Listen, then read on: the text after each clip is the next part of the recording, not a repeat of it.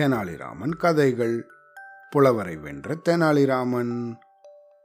ஒரு சமயம் விஜயநகரத்துக்கு வித்யாசாகர் அப்படின்னு ஒருத்தர் வந்திருந்தாராம். அவர் சகல சாஸ்திரங்களையும் அறிந்த புலவராம். தம்மை போல வேறு யாருமே புலமை பெற்றவர்கள் இருக்க முடியாது அப்படின்னு அவருக்கு ரொம்பவும் ஆணவமா. அதனால ஒவ்வொரு ஊரா போய் அங்க இருக்கிற புலவர்களை எல்லாம் வாதத்துக்கு அழைச்சு அதில் வெற்றி பெறுவாராம். பெருமையா?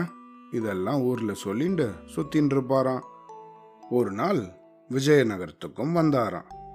அவர் கிருஷ்ணதேவராயரோட அவைக்கு வந்து தன்னுடைய திறமையை வெளிப்படுத்தினாராம். அந்த அவையில் பெத்தண்ணா சூரண்ணா திம்மண்ணா அப்படிங்கிற புலவர்கள் இருந்தாங்களாம். அவர்கள் ஒவ்வொருவரும் ஒரு ஒரு துறையில் வல்லவர்களாம். அவர்கள் கூட வித்யாசாகரை பார்த்து பயந்து பின்வாங்கிட்டாங்களாம் தன்னிடம் வாதாட யாருமே முன்வராதது கண்ட வித்யாசாகர் இன்னும் பயங்கரமா ஆணவமுற்றாரா? தன்னுடைய அவையில சிறந்தவர்கள் இல்லையே அப்படின்னு கிருஷ்ணதேவராயருக்கும் ஒரே வருத்தமா. அந்த சமயத்துல தெனாலிராமன் அவைக்கு முன்ன வந்து பண்டிதரே உம்மிடம் வாதாடம் புரிய நான் தயார். இன்று போய் நாளை வாருங்கள் அப்படின்னு சொன்னாராம். இதை கேட்டதும் மன்னருக்கும் மற்ற புலவர்களுக்கும் பயங்கர உற்சாகமா இருந்துதான். அவர்கள் தெனாலிராமனை வெகுவா பாராட்டினாங்களாம். இருந்தாலும் அடுத்த நாள் வித்யாசாகரை ராமனால வெற்றி பெற முடியுமா அப்படிங்கிற சந்தேகம் எல்லாருக்குமே இருந்துதான். மறுநாள் தெனாலிராமனை ஆஸ்தான பண்டிதரை போல நல்ல விலை உயர்ந்த ஆபரணங்களால அலங்கரிச்சு அவைக்கு கூட்டின்னு வந்தாங்களாம். தெனாலிராமனும் தன்னுடைய கையில பட்டு துணியால சுத்தப்பட்ட ஒரு கட்டைய வச்சிருந்தாராம். வாதம் ஆரம்பமாச்சான் வித்யாசாகர் தெனாலிராமனோட கையில இருந்த அந்த கட்டைய பார்த்தாராம். இது என்னவா இருக்க முடியும்? அப்படின்னு ரொம்ப யோசிச்சுட்டு இருந்தாராம். அவரால் அது என்னன்னு யோகிக்கவே முடியலையா? அதனால தெனாலிராமனை பார்த்து ஐயா கையில் என்னமோ வச்சிருக்கீங்களே அது என்ன?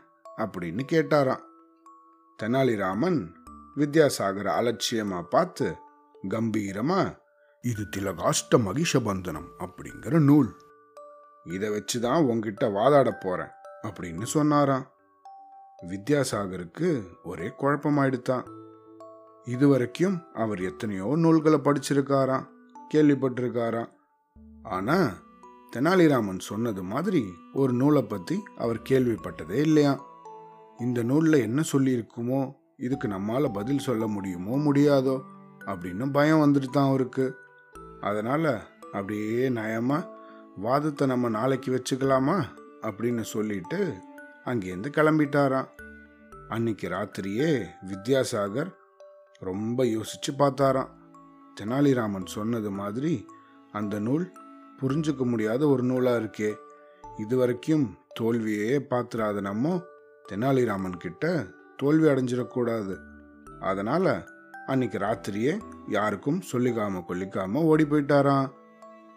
அடுத்த நாள் எல்லாரும் வந்து அவையில கூடியிருந்தாங்களாம். ஆனா வித்யாசாகர் மட்டும் வரலையாம். விசாரிச்ச போது அவர் மொத நாள் ராத்திரியே ஊரை விட்டு ஓடிட்டார் அப்படிங்கிற செய்தி தான் கிடைச்சுதான் வெகு சுலபமா அவரை ஜெயிச்ச தெனாலிராமனை எல்லாரும் பாராட்டினாங்களாம் மன்னர் தெனாலிராமன் கிட்ட ராமா நீ வச்சிருக்கும் திலகாஷ்ட மகிஷபந்தனம் அப்படிங்கிற நூலை பத்தி நானும் இது வரைக்கும் கேள்விப்பட்டதே இல்லையே. அதை எங்களுக்கு காட்டு அப்படின்னு சொன்னாராம். தெனாலிராமன் மூடியிருந்த அந்த பட்டு துணியை விளக்கினாராம். ஏடுகள் எதுவுமே அங்கே இல்லையா? அதாவது புத்தகங்கள் எதுவுமே அங்கே இல்லையா? அதுக்கு பதிலாக எள்ளு விறகு எருமையை கட்டுற கயறு இது மூணு தான் இருந்துதான். இதை பார்த்ததும் எல்லாரும் வேப்புற்றார்களாம். தெனாலிராமன் சொன்னாராம் அரசே திலகம் என்றால் எள் காஷ்டம் என்றால் விறகு. மகிஷபந்தனம் அப்படின்னா எருமையை கட்டும் கயறு. இதோட உட்பொருளை வச்சு தான் திலகாஷ்ட மகிஷபந்தனம்னு சொன்னேன்.